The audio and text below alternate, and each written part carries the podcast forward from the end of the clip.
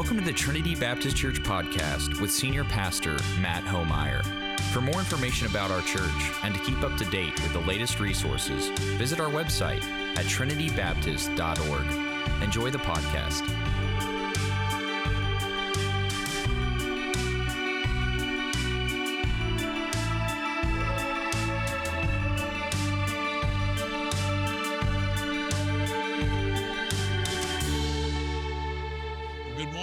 Church.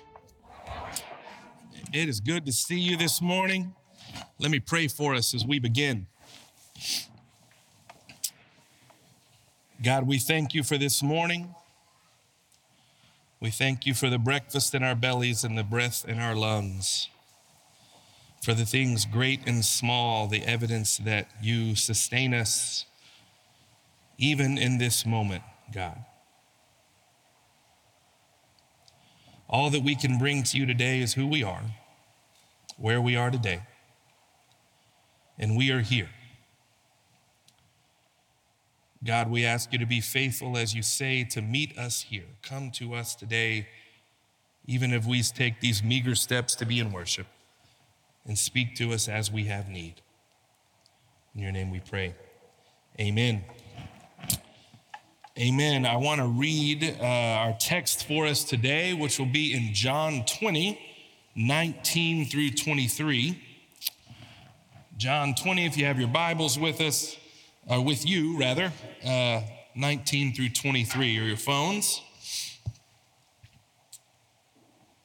And it reads On the evening of that day, the first day of the week, the doors being locked where the disciples were for fear of the Jews, Jesus came and stood among them and said to them, Peace be with you.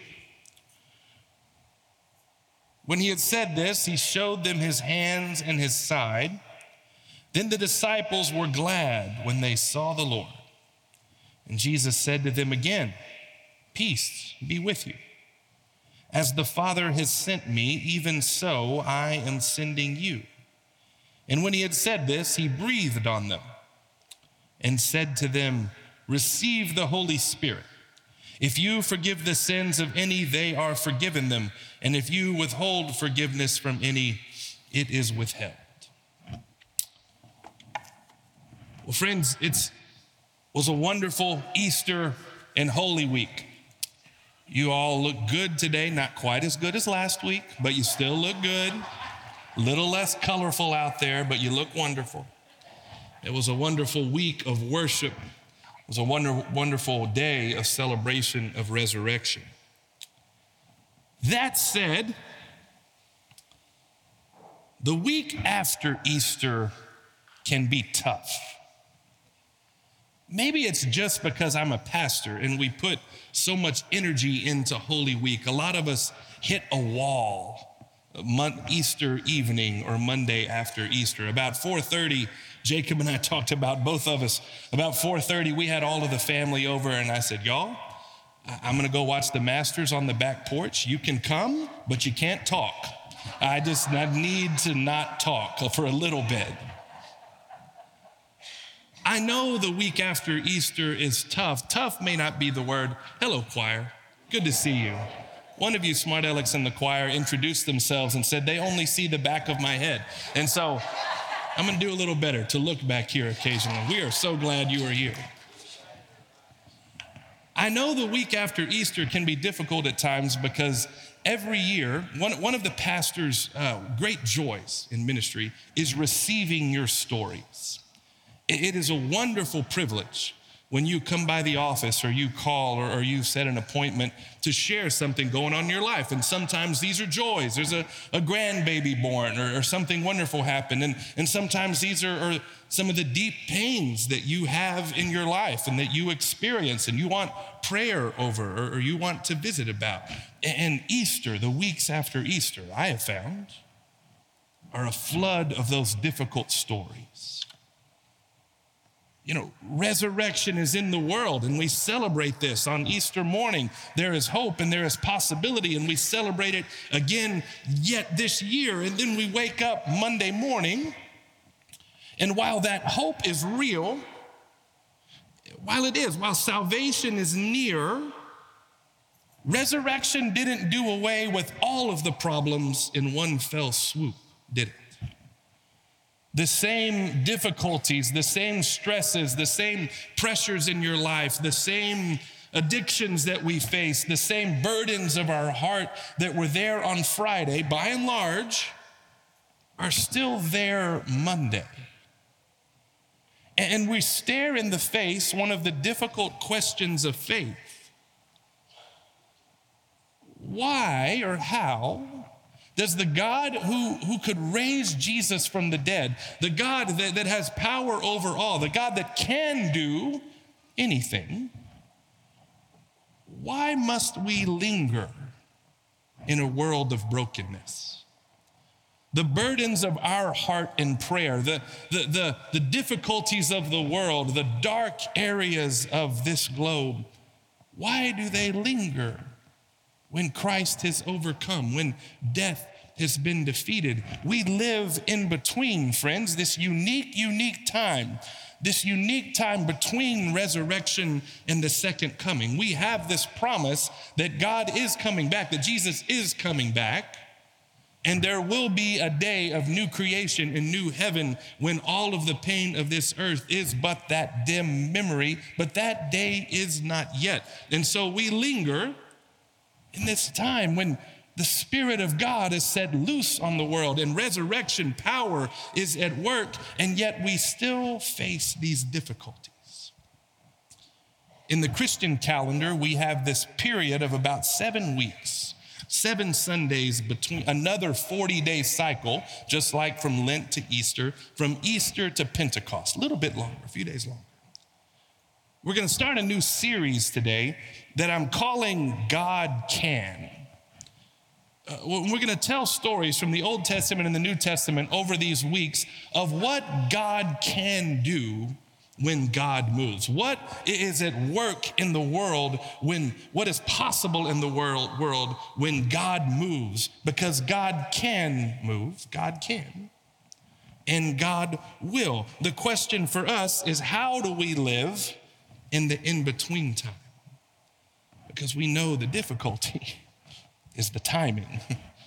we know the difficulty is when God moves, and often He often doesn't move according the ways we want Him to move or we have asked Him to move. And so we are called to live in this in between time. But I want us to soak our imaginations into the possibility that God can and God will move and see what we can learn about how God moves and how we live in spite of that from these stories that we will tell over the coming weeks. As I read for us, our text is John 20, 19 through 23. Which I think, if you were in the position of the disciples in that story, they faced an impossible situation. And here's where I want you to enter into this story today. Weigh the burdens of your life and the burdens of your heart. What is your hardest to hope for situation in your life right now? Does that make sense? The hardest to hope for situation, the, the situation that when you think of prayer or when you think of brokenness and you think of need, this is what comes up immediately into your mind. It's often what's on your mind when you go to bed and when you wake up and when you have any stillness in the day. What is the situation in the world, in your life? Maybe it's a relationship that is frayed or broken. Maybe it is sickness. Maybe it is anxiety and fear that you are facing, the list of possibilities could go on. What is the hardest to hope for situation in your life? One of these great challenges, friends, is to believe that God can move, even in the seemingly impossible. And we pair that strong belief, this challenge is to pair that strong belief that God can move squarely with the reality that God most often doesn't move in the timing we want and in the ways we want. And these are the tensions in which we live and are called to live. I hope you end up leaving today encouraged that God can work in the situation that is on your mind. That God can move even in the hardest to hope for situations in our lives and in this world. Not only that, that God will move in those situations. But let's learn a little bit from these disciples about how we are to live in the meantime. Our text today, as I said, is a situation that's seemingly hopeless, where God made a way, which is the title of the sermon. God makes a way. God made a way. You know the story. We told it last week. We're telling it from John's perspective this week. We told it from Mark's perspective last week. In John's perspective, we have the same crucifixion the same sense of devastating loss experienced by the disciples. They had given their life to this man. They had left their jobs. They had left largely their, their families to travel with them. They had left their lives as they knew it and stepped out in faith that this man was the Messiah and he had been crucified, not before their eyes because they abandoned him, but they knew the story. And so they dealt with crushing loss that all of their hopes had been dashed, and crushing guilt that they had abandoned their friend. And so they are found huddled up. Where? In some room. What are they experiencing as we hit John 19? Fear. Two of them had run to the tomb because they had heard Jesus was not there. They did not see Jesus there. Uh, Mary Magdalene had, had received a, a visit from the resurrected Jesus. She had gone to tell the disciples about it. And what is their response?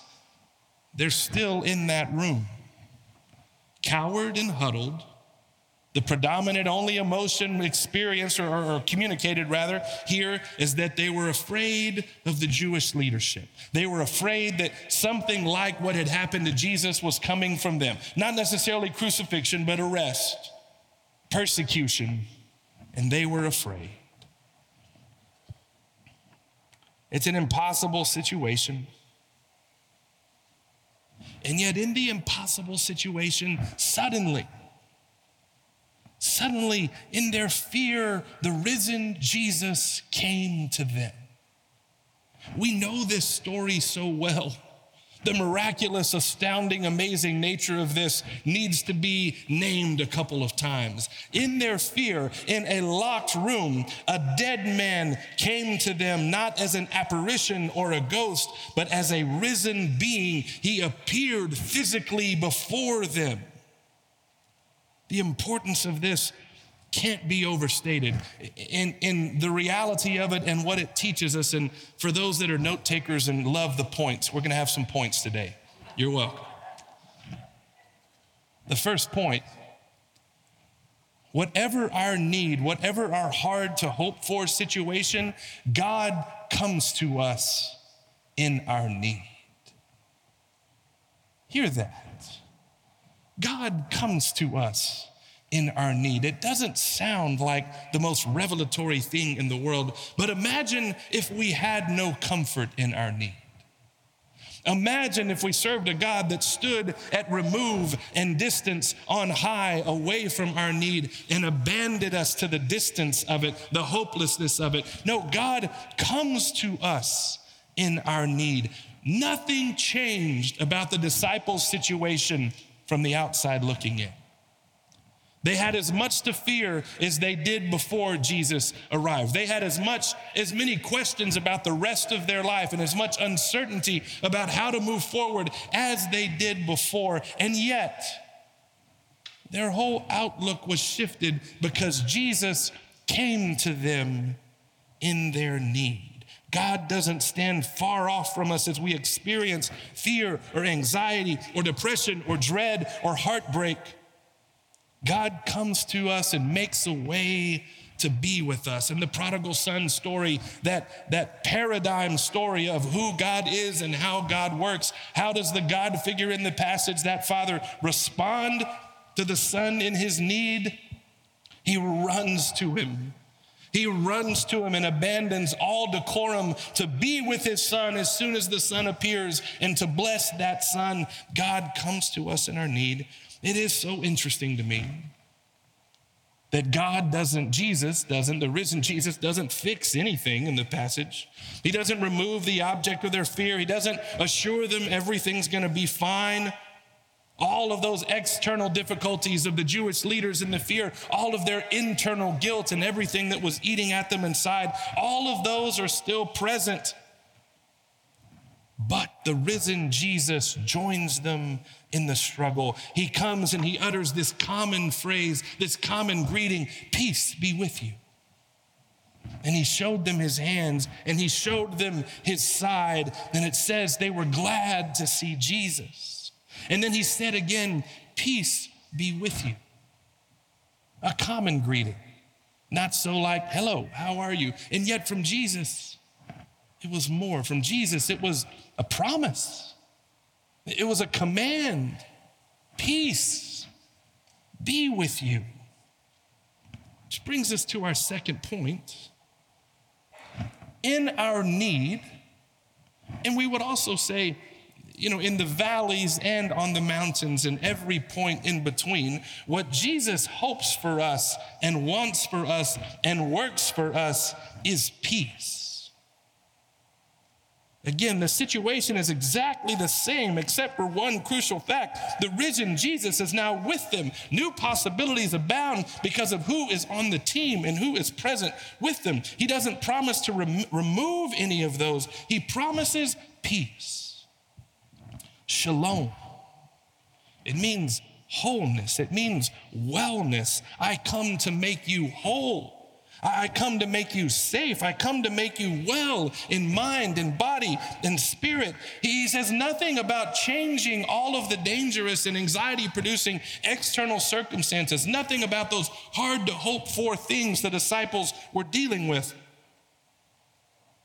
But Jesus can provide peace in any and all circumstances. He pronounces it in our life. Whatever external thing, whatever hard to hope for situations we're facing, he, comes in that to offer peace and wellness and wholeness through his presence to us. Peace in the Spirit of God is not contingent on external factors. Peace is not contingent on us having our act together or, or, all of the obstacles being removed from our path or everything being smooth and easy, even in the difficult situations, even in the impossible situation. Jesus comes and offers peace, the peace as we sing that's beyond understanding at times. Finally, in the passage, Jesus breathed on them. Complicated text in a post COVID context. He would not physically be with them for much longer, but his spirit, which was fully him, fully God, would remain with them closer to them than their very breath. Which brings us to our third point. God gives us his very self to equip us to face our difficulty, to equip us for the journey He has for us. His Spirit empowers us it equips us, it, it calls us forth into the world. Friends, every one of us, every one of us has the hard to hope for situations in our life. We all have the family situation. We don't know how it gets fixed. We all have the person we're praying for who's living the life so far for the hope we have for them where we don't know how it gets fixed. We all have the issues, the, the, the, sin, the addictions, the temptations we're dealing with, and we don't know how it gets fixed. We all face the seemingly impossible situations. We all have them. They occupy our heart and their mind and our soul. The brokenness is around us. We're not, here's the thing though, we're not given time and space to sit around and wait until God clears it all up for us. No, as we pray and as we wait, and as we, God gives us work to fill our hands.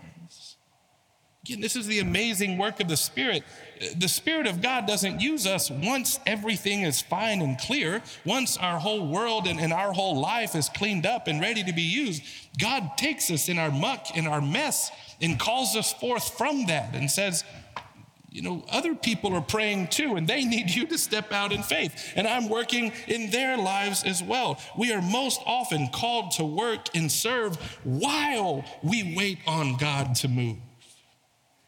Sometimes it is in our service while we wait for God on our thing. Through our service, God meets the need of someone else praying for their thing. And God is working in someone else's life, perhaps to, to, to heal and help in our thing, even as we work. It's a cycle of grace and love and service.